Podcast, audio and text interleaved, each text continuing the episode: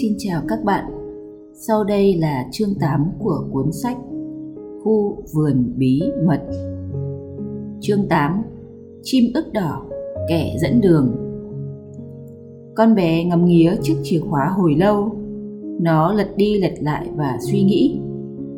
Như đã nói ở trên, nó không phải là một đứa trẻ được dạy bảo rằng phải xin phép hay hỏi ý kiến người lớn về mọi chuyện tất cả những gì nó đang nghĩ lúc này là nếu đó đúng là chiếc chìa khóa của khu vườn đóng kín, và nếu nó có thể khám phá ra cánh cửa ở đâu, nó sẽ mở cửa để xem có gì đằng sau mấy bức tường. Và điều gì đã xảy ra với những cây hồng già? Khu vườn bị khóa chặt quá lâu nên con bé càng thèm muốn nhìn thấy nó. Đó dường như là một nơi khác hẳn những nơi khác và trong suốt 10 năm qua, ắt phải có điều gì kỳ lạ xảy ra ở đó.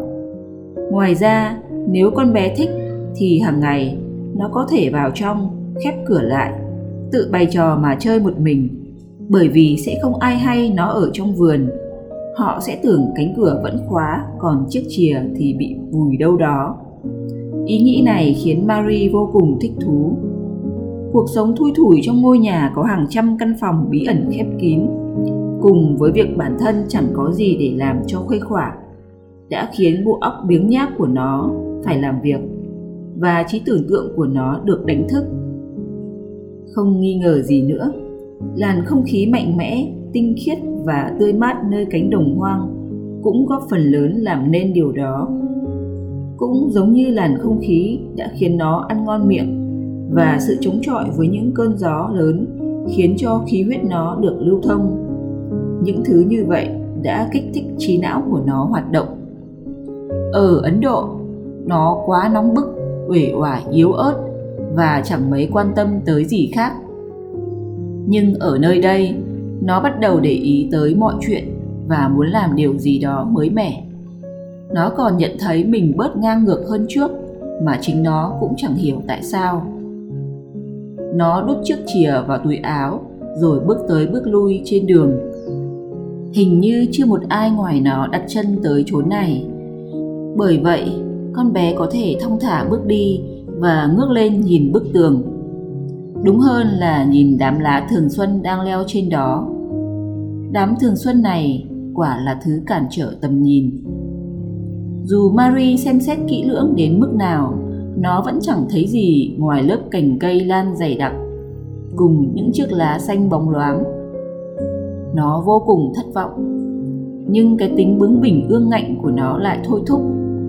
Khi con bé đi tới đi lui dọc chân tường và ngước nhìn qua bờ tường lên mấy ngọn cây bên trong, thật ngớ ngẩn marie thầm nhủ. Nó ở ngay bên mình mà không sao vào nổi. Con bé siết chặt chiếc chìa trong túi áo trên đường trở về nhà, nó quyết định từ nay sẽ luôn mang theo chiếc chìa bên mình mỗi khi ra ngoài. Hễ tìm ra cánh cửa dầu kín đó thì nó sẽ mở ngay. Bà Medlock đã cho phép ma thờ ngủ lại qua đêm tại túp liều danh, nhưng chị vẫn đã trở về làm việc ngay từ sáng sớm. Hai má hồng hào hơn thường lệ, cùng một tâm trạng vô cùng sảng khoái. Tôi dậy từ lúc 4 giờ sáng. Chị kể, Ây, đồng hoang mới đẹp làm sao? Chim chóc líu lo, lũ thỏ thì nhởn nhơ đây đó và cảnh mặt trời mọc nữa. Tôi không phải đi bộ cả quãng đường. Một ông đã cho tôi đi nhờ xe ngựa của ông ấy. Tôi muốn nói với cô rằng tôi vô cùng mãn nguyện. Rồi chị kể hàng lô chuyện vui trong ngày về nhà. Mẹ đã mừng rỡ khi thấy chị trở về. Rồi hai mẹ con cùng giặt rũ, nấu nướng Chị còn làm cho bọn nhóc mỗi đứa một chiếc bánh bột nhào với chút đường nâu. Tôi đã dọn cho chúng toàn những món nóng sốt. Sau khi chúng chơi đùa từ ngoài đồng trở về và khắp gian nhà danh, chỗ nào cũng rực nức mùi thơm tho sạch sẽ và mùi của những món ăn nóng hổi bên bếp lửa hồng, còn bọn trẻ thì hò reo vui sướng. Thằng Dickon nhà tôi ấy, nó bảo cái nhà danh của chúng tôi để cho một ông vua ở cũng còn tốt chán. Buổi tối cả nhà ngồi quây quần quanh bếp lửa, ma thờ cùng bà mẹ vá quần áo rách và mạng bít tất. Tiện thể ma thờ kể cho họ nghe về cô bé gái vừa từ Ấn Độ trở về. Chuyện cô ta cả đời được hầu hạ bởi những người mà Ma Thờ gọi là dân da đen. Rồi đến chuyện cô ta thậm chí không biết tự mình đi tất. Ây, mọi người đều thích nghe kể về cô, Ma Thờ bảo. Họ muốn biết mọi thứ về những người da đen và về con tàu chở cô. Tôi không thể kể cho họ nghe đủ hết mọi chuyện được. Marie ngẫm nghĩ giây lát. Trước hôm về nhà sắp tới của chị, tôi sẽ kể thêm cho chị kỹ hơn nữa, rồi chị tha hồ mà thuật lại. Tôi dám cược rằng họ sẽ thích nghe chuyện cưỡi voi và lạc đà cho mà xem, cả chuyện các sĩ quan đi săn hổ nữa. Cha ơi, thờ kêu lên vui sướng, chắc chắn chuyện đó sẽ mở mang trí óc cho mọi người. Có thật là cô sẽ kể chứ thưa cô? Có lẽ cũng giống chuyện một con thú hoang mà chúng tôi nghe rằng đã từng có ở York. Ấn Độ hoàn toàn khác với Yorkshire, Marie chậm rãi nói, như thể đã suy nghĩ kỹ về vấn đề này. Tôi chưa bao giờ nghĩ về điều đó. Dickens và mẹ chị thích nghe chị kể về tôi chứ? Trời, thằng cần nhà tôi thì ruột để ngoài ra. Nó chỉ thích chạy nhởn thôi. Martha trả lời. Nhưng mẹ tôi bà cứ lo lắng vì việc cô chỉ có một mình. Bà bảo, ông Craven không tìm một nữ gia sư hay một bảo mẫu cho cô ấy à? Tôi bèn đáp, không ạ, à, ông ấy chẳng tìm gì cả. Mặc dầu bà Medlock còn nói rằng ông ấy sẽ làm vậy khi nào ông nghĩ tới điều đó. Nhưng bà cũng bảo phải đến vài ba năm nữa có khi ông ấy vẫn chưa nghĩ đến đâu. Tôi không muốn có một cô gia sư nào hết Marie nói một cách gay gắt. Mẹ tôi khuyên cô lúc này nên học hành sách vở đi là vừa và cô cũng nên có một người phụ nữ để chăm sóc cho cô.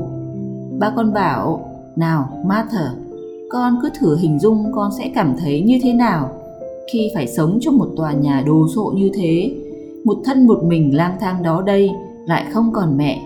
Con phải gắng sức để cô ấy được vui vẻ. Bà dặn dò như thế và tôi đáp rằng tôi sẽ cố gắng. Marie đưa mắt nhìn chị hồi lâu vẻ điềm tĩnh. Chị đã làm tôi vui rồi đấy thôi, tôi thích nghe chị nói.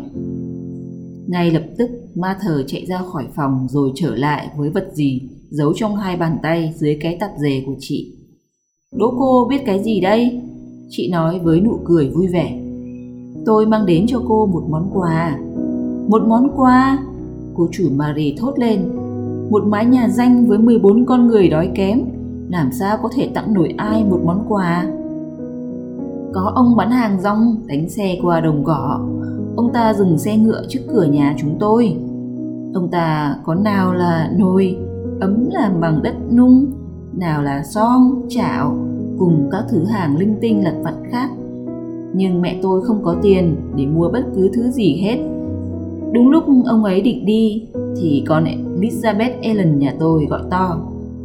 Mẹ ơi, ông ấy có sợi dây nhảy với hai tay cầm màu xanh đỏ kia. Thấy vậy mẹ tôi đột nhiên gọi. Này, ông, gượm đã. Ông định bán thứ này bao nhiêu? Ông ấy đáp, hai xu. Mẹ tôi vội lục lọi túi áo rồi quay sang bảo tôi. Ma thở, con đã mang về cho mẹ tiền công của con như một cô gái ngoan còn mẹ có tới bốn chỗ để cất giấu từng đồng tiền xu. Và mẹ định lấy hai xu trong số tiền ấy để mua sợi dây nhảy này. Thế là bà đã mua nó. Đây này.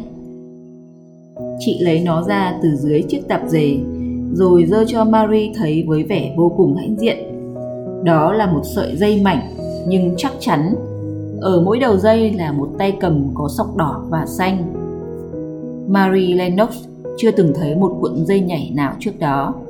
Con bé ngó chân chân cuộn dây với vẻ lúng túng. Cái ấy để làm gì? Nó tò mò hỏi. Để làm gì ư? Ma thở kêu lên. Có phải ý cô là ở Ấn Độ mọi người chẳng hề chơi nhảy dây mà chỉ thích săn hổ, cưỡi voi và lạc đà đấy ư? Thảo nào ai ai cũng đen nhoẻm. Cái này để làm gì ư? Nhìn tôi đây. Nói đoạn, chị chạy ra giữa phòng, mỗi tay cầm một đầu dây rồi bắt đầu nhảy, nhảy, nhảy. Trong khi Marie xoay người lại trên ghế, dõi theo chị, Những khuôn mặt kỳ dị trên các bước chân dung cổ dường như cũng chầm chầm nhìn ma thờ. Có lẽ các vị ấy đang tự hỏi, không biết cái kẻ sống trong túp nhà danh tầm thường kia đang làm gì ngay dưới mũi họ. Nhưng ma thờ chẳng nhìn họ. Vẻ quan tâm và tò mò hiển hiện trên khuôn mặt cô chủ Mary khiến chị càng thấy thích.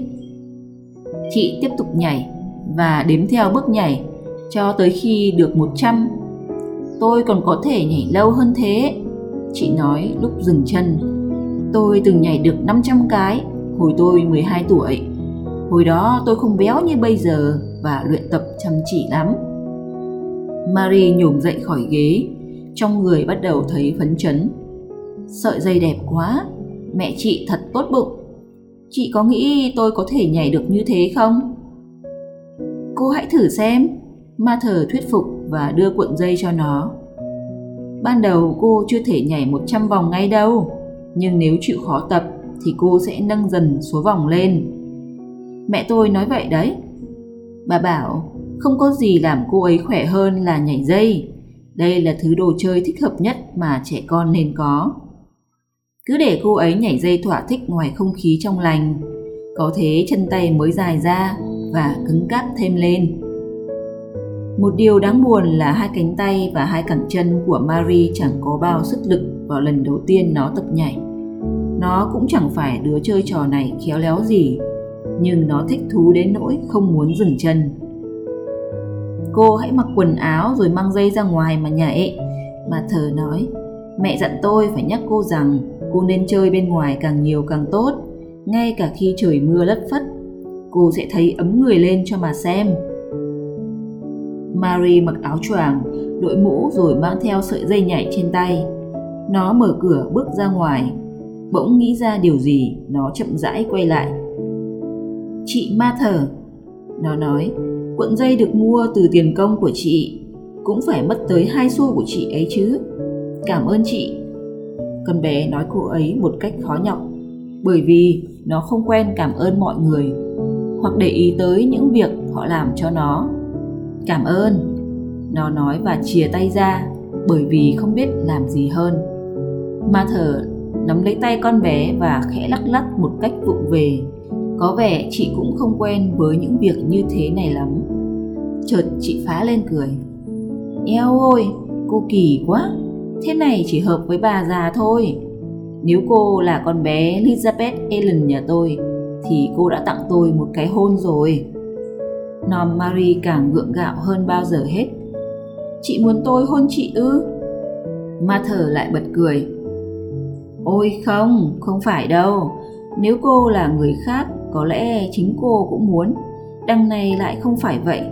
Thôi, chạy ra ngoài kia mà chơi với sợi dây của cô đi. Marie cảm thấy hơi lung túng lúc nó rời khỏi phòng. Người xứ Yorkshire thật kỳ lạ, còn ma thờ thì luôn là một bí ẩn đối với nó. Thoạt đầu nó rất ghét chị, nhưng bây giờ thì không. Sợi dây nhảy quả là một điều kỳ diệu. Nó vừa nhảy vừa đếm, vừa nhảy vừa đếm, cho tới khi hai má nó ửng hồng. Từ thuở sinh ra tới giờ, chưa khi nào nó thấy thích thú đến thế. Mặt trời đang tỏa sáng, một cơn gió thoảng qua, không phải cơn gió mạnh, mà là làn gió loáng thoáng ngắn ngủi, mang theo niềm vui và mùi hương thơm mát của đất vừa lật sới. Nó nhảy vòng quanh khu vườn có đài phun nước, hết vòng lên rồi lại vòng xuống. Cuối cùng khi nhảy lùi dần vào khu vườn dành cho nhà bếp, nó trông thấy lão Ben Weatherstaff đang vừa sới đất, vừa trò chuyện với con chim ức đỏ đang nhảy nhót quanh lão. Con bé nhảy dây trên lối đi dạo dẫn đến chỗ lão. Lão ngẩng đầu nhìn nó vẻ tò mò.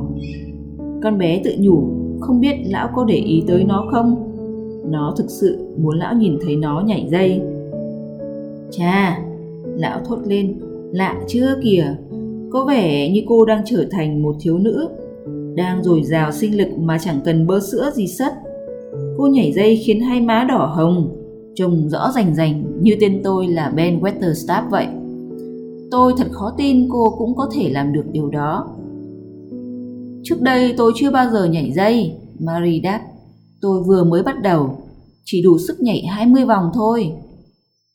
Cô cứ tiếp tục đi. Lão Ben bảo Nếu tập đều cô sẽ có thân hình cân đối khỏe mạnh của một thiếu nữ, Không như hồi còn ở với bọn bông muội. Cứ nhìn nó đang ngắm cô thì rõ. Vừa nói, Lão vừa hất đầu về phía con chim ức đỏ.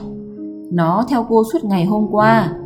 Nó sẽ theo cả ngày hôm nay nữa cho mà xem. Chắc chắn nó sẽ khám phá xem nhảy dây là gì. Nó chưa bao giờ thấy ai làm thế.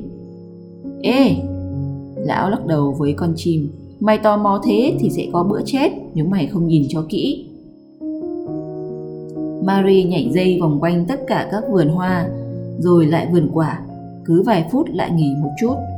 Cuối cùng, nó đi xuống lối dạo chơi quen thuộc Và quyết định thử xem Mình có đủ sức nhảy dây suốt dọc lối đó hay không. Đó là một đoạn đường nhảy dây khá dài. Nó bắt đầu một cách chậm rãi, Nhưng trước khi nhảy được nửa đoạn đường nó cảm thấy nóng bừng cả người và hụt hơi đến nỗi phải dừng lại.